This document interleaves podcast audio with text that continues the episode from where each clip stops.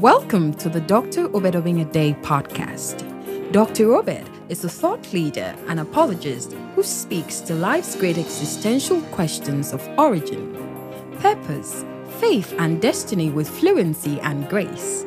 He is an author and the president of the Christ Cosmopolitan Incorporated, a vibrant apostolic commission that heralds the message of the fullness of Christ. Dr. Obed has seen his ministry soar to great heights over several years, touching the lives of many across the globe through his various ministry platforms. May you grow in grace and the knowledge of Christ as you listen to mind renewing and heart enlightening messages by Dr. Obed. Do enjoy this teaching. God bless you. Thank you, and we bless you. We give you glory for this holy and sacred moment as we share the word of God. Avinu Malkeinu, our Father and our King, we ask that you would cause your light to dawn upon us and flood our hearts, even with the truth that is in your word. Thank you for hearing us. In the name of Yeshua HaMashiach, even the Christ of God, we give you glory in Jesus' name. Amen. You're welcome to today's telecast, and I believe that we have so much to learn today. I sure know that you'll be blessed. Last week, we were dealing with the matter of why Hebrew roots and the questions that have come up and the things that people seek to understand are the reason why I'm here to go deeper into the very same issues I was sharing. If you remember, I was talking about the Jewishness of our God and the Jewishness of Christ, and how that we, being the Israel of God, simply means that in the tribe by which we got saved through Jesus, the Christ of God, who is Jewish, we now are able to express the praises of God in his marvelous light, which actually means that we are Jewish on the inside. Today, I'm sharing with you on the hidden secrets of Hebraisms that are in the Word of God. You remember I was talking to us about the fact that the Torah simply means the teachings of God. And the commandments of God are not burdensome, they are not grievous, but rather they are opportunities that God grants us so that we can do what God expects. Today, I'm going further to share several other Hebraisms and to conclude on the hidden secrets of Hebraisms and the utterances of Jesus when he was on the cross, and also the revelation concerning the resurrection of Jesus, all hidden in Hebraisms. Do you know that when the prodigal son returned home, instead of saying that he has sinned against God, he rather said he had sinned against heaven. The Bible says heaven is his throne in Hebraisms, the throne and the person who is seated on the throne is one and the same. And the place where he's seated is also him. So heaven is seen to be God, and the throne is also seen to be God. When you address heaven, you are addressing God. This is the reason why Jesus says that we shouldn't swear by anything in the heavens. So, when the prodigal son returned to his father, he told his father, I have sinned against heaven.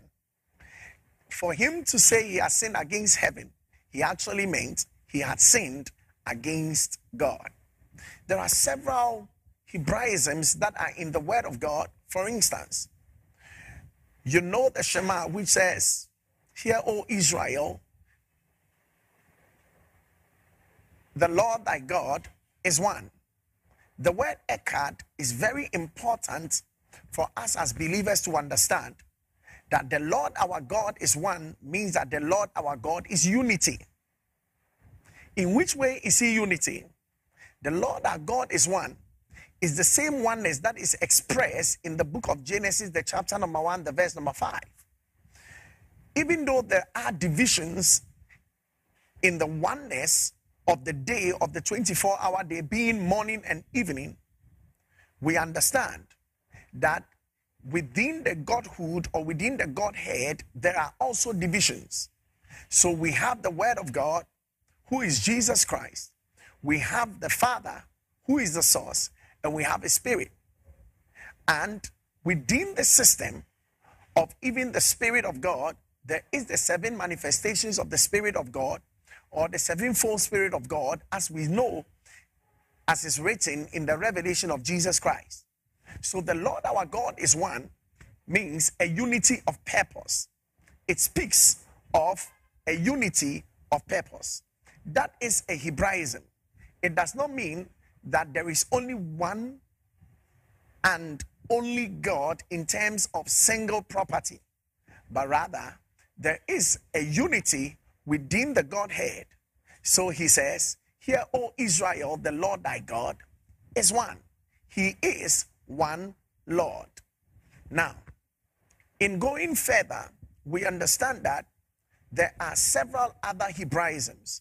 And I want to share with you, I've given you one, I want to share with you 10 other Hebraisms as quick as possible. Now, when you read the word of God, where in Matthew chapter 5, verse 17 to 19, Jesus Christ, Matthew 5, 17 to 19, Jesus Christ says, Think not that I am come to destroy the law or the prophets. I am not come to destroy, but to fulfill. If you read in English how that Christ came to fulfill the law and the prophets, you think that he's come to make an end. But that is not the case at all. To fulfill is a Hebraism, it's an idiomatic or a proverbial expression in Hebrew, which actually means to interpret rightly and to make complete, not to make an end, but to make a complete perfection of interpretation. So look at this. When you read Matthew chapter 5, verse 17 to 19 in context, then the truth of what Jesus was saying by way of Hebraisms are revealed. See this, he said, Think not that I am come to destroy the law of the prophets. I am not come to destroy, but to fulfill. And instead of saying to fulfill, then in understanding Hebraisms, then what he was saying was that he has come to interpret the prophets and the law rightly and to make a complete perfection of them. Now, in the verse 18, see what he says. He said, For verily I say unto you, till heaven and earth pass, one jot or one tittle shall in no wise pass from the law till all be fulfilled. What is this fulfillment?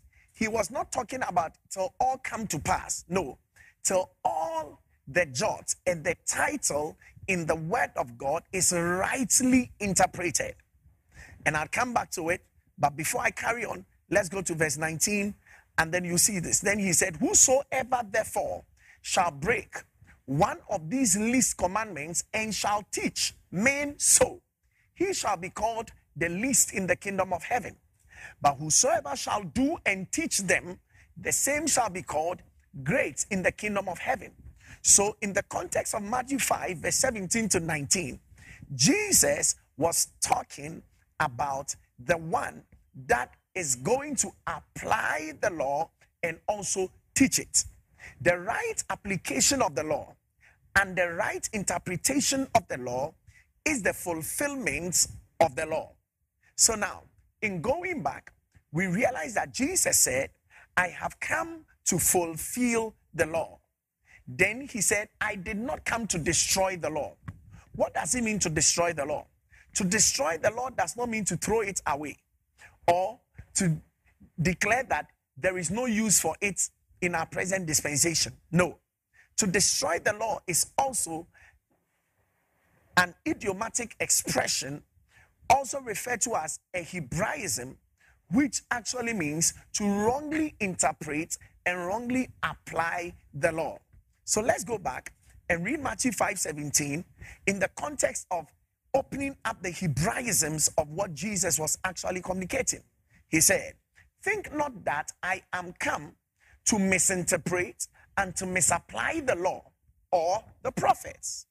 I am not come to misapply it or to misinterpret it, but I am come to apply it well and to interpret it rightly. So now, verse 18. Then he said, For verily I say unto you, till heaven and earth pass, one jot or one tittle shall in no wise pass from the law till all be rightly applied and interpreted. What does this mean? It simply means that heaven and earth is waiting on the right teachings of the word of God. Why has Jesus delayed in his appearing? Now, remember that in the coming of Jesus, Jesus came in his first appearing to take away sin as the son of Joseph. And also, he is to appear in the second appearance to now show forth the glory of God, of who he is. So he's come to show the glory of the law, the glory of the teachings of God. And what is delaying it? Right teachings. Until we apply the word of God well, that is the teachings of God, the Torah. We did this last week. Until we apply the prophets rightly, then heaven and earth is waiting and cannot pass. This is the reason why right teaching and right application of the word of God is very important. Until there is right teaching, we cannot have a right church that is without blemish and without spot or without wrinkle. So, teaching of the word of God rightly and applying it rightly is our process of speeding up the coming of the day of the Lord and of our God.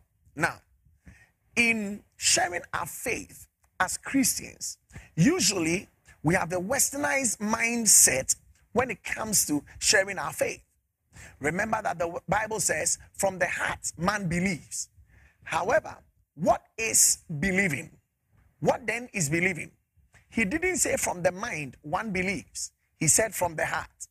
Now, in Hebrew, when you say believe, the Hebrew word is aman, and it is very different from westernized and Africanized explanation of believing. If you say you believe, it is not a mental assent of agreeing per se, but rather, hear this aman is a position that one takes in support of another standing on his right side. So, for instance, if I say to you that I believe in you, that is a Hebraism, aman. That word alone is a Hebraism. What it means is that I, Pastor Obed, have decided to support you in your agenda and to stand on your right hand and ensure that what you stand for is what I stand for.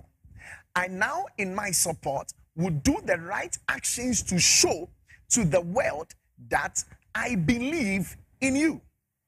Now, what then is the implication of believing in Jesus to be saved? There is not just a mental accent to be declared that I believe. But if I say I believe in Jesus, what it means is that I am on the right hand of Jesus and I am supporting the agenda of Jesus. So if you claim you are a believer of the Lord Jesus Christ, Yeshua HaMashiach, and you are not in support of his agenda, but only think that you have only believed in the sense of assenting with your mind that he is the Son of God, then your believing is not complete.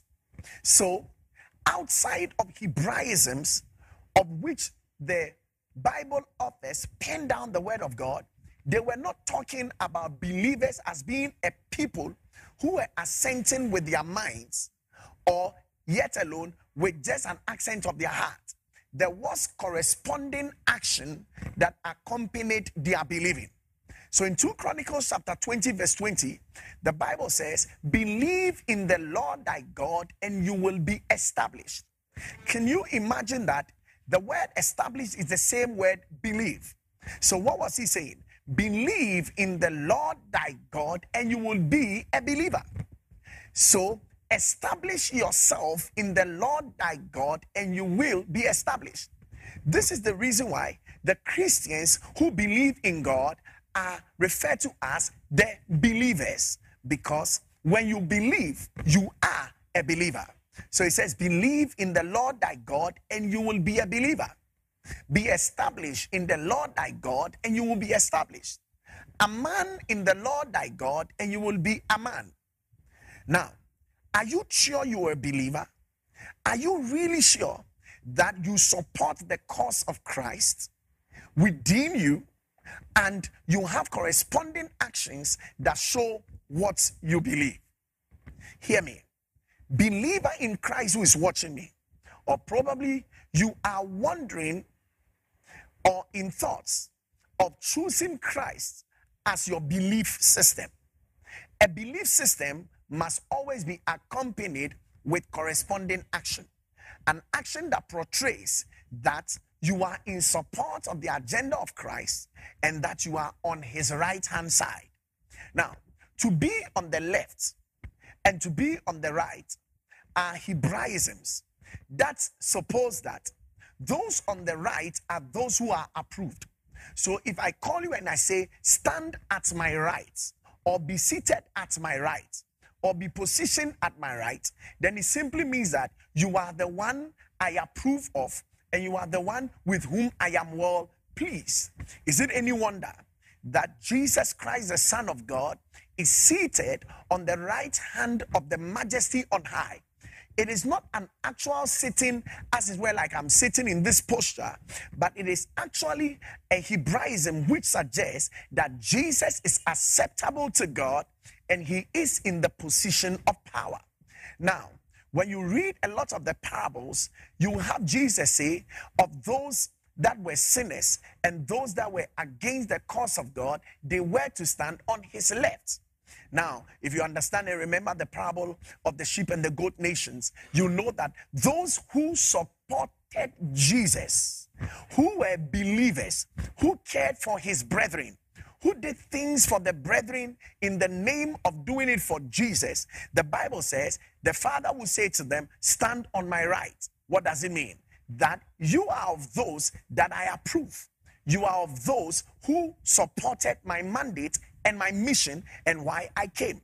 But then those who would come and say, Lord, when were you hungry and when were you thirsty and when were you destitute of clothing and of food that we were unable to provide?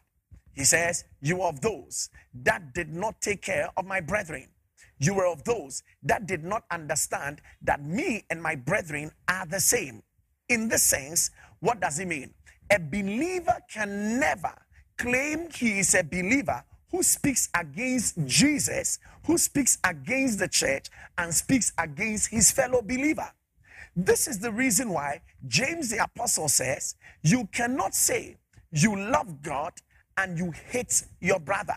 That is not proper believing. Do you know that many people have renounced their believing by fighting their fellow believers, by speaking against their fellow believers? Pastors fighting against pastors, bishops fighting against bishops, church members against church members, maligning and speaking ill and evil of each other. That is not believing. If I believe in the Lord Jesus Christ, then I support the mission of Jesus, I support his church, and I support the believers. I am on the lookout for opportunity as has been commanded. Now we make a reference. The mitzvah that Jesus left us was that we should love the Lord our God. And now he also says we should love the brethren as he has loved us. He said, A new commandment I now give you that you love each other as I have loved you. So, in seeing the opportunity to believe every day, now and then, God provides us with opportunity to believe. God gives us opportunity to express our believing. So I believe in you, my dear brother, simply means that I support your mandate and I am on your side of approval. I cannot, hey, disapprove or fight you. the Bible says, God, He approved of Jesus. How? With mighty signs and wonders. He supported Jesus and approved His words. God also says we should study to show ourselves approved unto God. So, one of the things that we know makes us as believers is because He says, These signs shall follow them that believe. So the moment you believe, God supports you and you support Him. You believe in the believing God who believes in you and you believe in Him. And if you are truly a believer, then the support signs of the believers must follow you. In His name, you will cast out devils. In his name, you will speak with new tongues. In his name, you will lay hands on the sick and they shall recover. These are the signs that show that we are believers. Believers in what sense? We are approved of God and we support the agenda of God. Now, let's deal with several other Hebraisms. Apart from believing, there is also what it means to receive in the name. Now, in Hebraisms, the name of a person is the person the name of the person is the person. So the Bible says, in believing in his name, we receive Jesus. When you believe, you receive. You cannot believe and fight. When you believe in his name, you support and you receive him. So he says, as many as received him, watch this, to them gave he power to become the sons of God, even to as many as what believed in his name. So when you believe in his name, you receive him. When you believe in his name, he and his name is one. Now, the moment you receive the name of a person, you now are accorded the right to partake in the blessings that come with the person by name. So, the Bible says, Whosoever shall receive a prophet in the name of a prophet will receive a prophet's reward.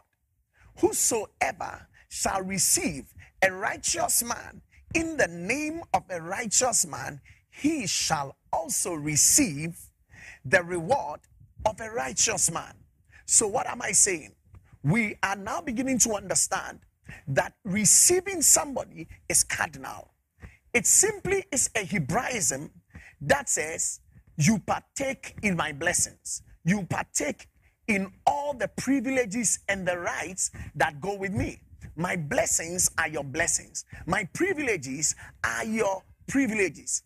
So now, the moment you get this, you now understand that when you believe and you receive the Lord Jesus by name, you now have the right to partake in all the blessings that has been given to Jesus. Is it any wonder in the revelation of Jesus, the chapter 3, the verse 20? Jesus says, just as the Father gave him his throne, because you believe, and not just mental accent of believing, but corresponding action of believing, you have a reward. Because whosoever shall receive a prophet or a righteous man in the name of the prophet or in the name of the righteous man, he is entitled to the reward of the righteous man. Who is Jesus? Jesus is the righteous man, impeccable, without fault, blemish, or any such thing.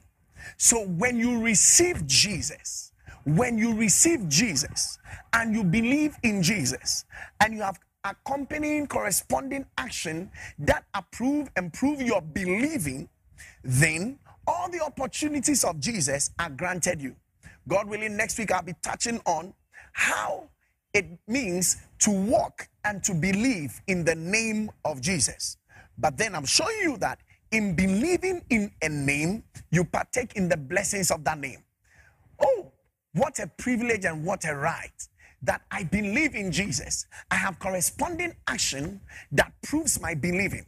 For which reason, all the rights and privileges that has been given to Jesus are my privileges. Watch this.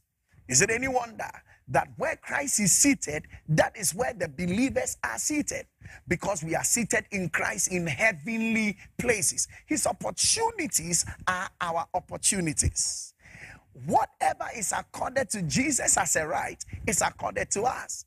So, brethren in Christ, believe in Jesus, receive Jesus, walk in the person of Jesus, take advantage of all the privileges that belong to Jesus. And now, in the book of Matthew, the chapter 8, the verse 21, there is also another Hebraism, two actually of them. In Matthew 8 21, there came somebody who claimed he believed in Jesus and wanted to walk with Jesus. In Matthew chapter 8, the verse 21, he came and Jesus said, and another of his disciples said unto him, Lord, suffer me first to go and bury my father. What does it mean to bury my father? To bury my father is not a funeral in Hebraism. To bury my father simply means let me go and wait for my father's death in order to claim my inheritance before I come to follow. See this disciple, he lost corresponding action. What does it mean to bury my father? To bury my father does not mean to go and organize a funeral. It's a Hebraism. It simply means let me wait till my father dies, I get my inheritance, and then I'll come and follow you. And then hear what Jesus said.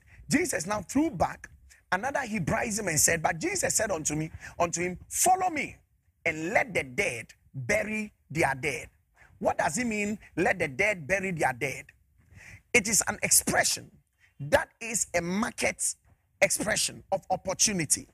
It means that the one that sees gains in something should do everything in order to get it. And the one that does not see gains in a thing does not perform corresponding actions to get the blessings in that thing. So, what was Jesus saying? There is an inheritance in following Jesus, which is far greater than the inheritance of waiting for your earthly father to die before he hands you over an inheritance. This, let the dead bury their dead, also means to not allow your kinsmen and relatives to frustrate the opportunities of your inheritance that you have in Christ. Does that mean that you shouldn't have anything to do with your relatives? No. But it simply means as far as they don't counter your inheritance in Christ, you are safe. But if any relative should arise to want to do anything to frustrate you from gaining your inheritance in Christ, you declare, let the dead bury their dead. And that you are not going to bury your father. So see this. We read we are reading all of these things in English and we are interpreting them to mean, hey, the brother was um, going for a funeral, and Jesus said he should quit the funeral and come and follow him. No, that is not what Jesus said. Jesus is not against funerals. He himself went for a funeral and touched the parlor and touched the coffin, and the guy that was dead woke up from the dead. Jesus is not against funerals. Jesus is actually against the fact that any follower or disciple or believer counts the riches of this earth and of this world far greater than the riches that are in Christ. And this is what Moses did not do. He counted the sufferings in Jesus and the glory that should follow as far greater riches than all the wealth and the riches of Egypt. That is what the believers must do. Say with me, let the dead bury their dead. Say it again. Let the dead bury their dead, and say in your hearts, I am not going to bury my father. What does it mean? There are many people whose fathers or early fathers are dead, but they are still burying their father. What are they doing? They are counting present earthly gains far greater than the work and the inheritance that there is or that is awaiting them in Christ. So, this brother who said, Let me go and bury my father, Was he a disciple at heart? Was he a believer with corresponding action? Today I ask you, are your actions showing that earthly riches and earthly honor and all the acquisitions you could get here in this world, do you count them as far greater riches than Christ? Then you are burying your father. But I say to you, let the dead bury their dead. So now, as it is right now, you understand that Jesus Christ in Luke 14, verse 26, today it's all connected together. I just went for Hebraisms that are connected to taking a stand in Christ and ensuring that you don't compromise. So look at what Jesus said in Luke 14, the verse 26. He said, If any man come to me, watch this. That was what the disciple that came to Jesus and wanted to follow had come to meet Jesus about. But Jesus said, Hey, come and follow me and let the dead bury their dead. See how Jesus puts it in Luke 14, 26. If any man come to me and hate not his father and mother and wife and children and brethren and sisters, yea, and his own life also, he cannot be my disciple. Same thing. Same thing. This disciple had come, wanted to follow Jesus, but he wanted to follow him in his own time when he has buried his father. But Jesus said, unless you hate your father, unless you hate your mother, unless you hate your wife, unless you hate your children and your brethren and sisters, yea, and even hate your own life, you cannot be my disciple. Does that mean we should literally hate our kinsmen and hate our own selves? No, no, no. The word hate is a Hebraism which must be understood in the context of Hebrew. Hate is with the pictograph of pricks that are put out of the way. So, for instance, if you are walking in a path and you see pricks in the path and you skid or jump over that prick, it simply means you hate it. So, unless the pricks and the blockage and the hindrances that are meant to frustrate your work, you hate it. Unless you jump over it, unless you skid it, unless you decide you are not going to allow such frustrations, such pricks to hinder your progress and your motion. That is what Jesus was saying. Jesus was not talking about expressing emotional hatred. He was saying, let things be put in their rightful place in order for you to be a disciple. Friend, do you want to be a disciple of Jesus? I told you from the beginning. Jesus told us that we should go into all the earth and make disciples. What are we doing today? We go out there and we get people to mentally accent without corresponding actions of their believing. That is not true believing. If our evangelism is centered on mental accents and just what we claim to be a hearty accent without corresponding action, then we have not gotten disciples at all. Go ye into all the earth. What does it mean? And let people forget burying their fathers. Let people hate their children. Let people hate their sisters. Let them hate father and mother. What does it mean? Go ye into all the world and let people make opportunity of believing in Jesus and not to be frustrated by this earthly plane and the frustrations that kingsmen and businesses and wealth and money might make. Watch this. You are not only to hate your father, mother, wife, children, you are also to hate your own self. That means that you also in life can create opportunity for yourself that now go in abhorrence or stand against the cause of Jesus. It is not every opportunity that you're supposed to take as a disciple. True disciples, they don't love their lives, but they hate it. They don't love their fathers, they hate it. They don't love their mothers, their children, they hate it. It simply means they skip opportunities. That's what people bring to frustrate the cause of Jesus in their lives. I quickly want to go for a quick break and we'll come back in a short while. And remember, I'm continuing the hidden secrets of Hebraisms in the Bible. God bless you. Thanks so much for listening. We trust that you've been blessed with truth for life. Be sure to subscribe to the Dr. Obed Obeng-Addae podcast to receive new messages every week. Until next time, remain blessed. Shalom.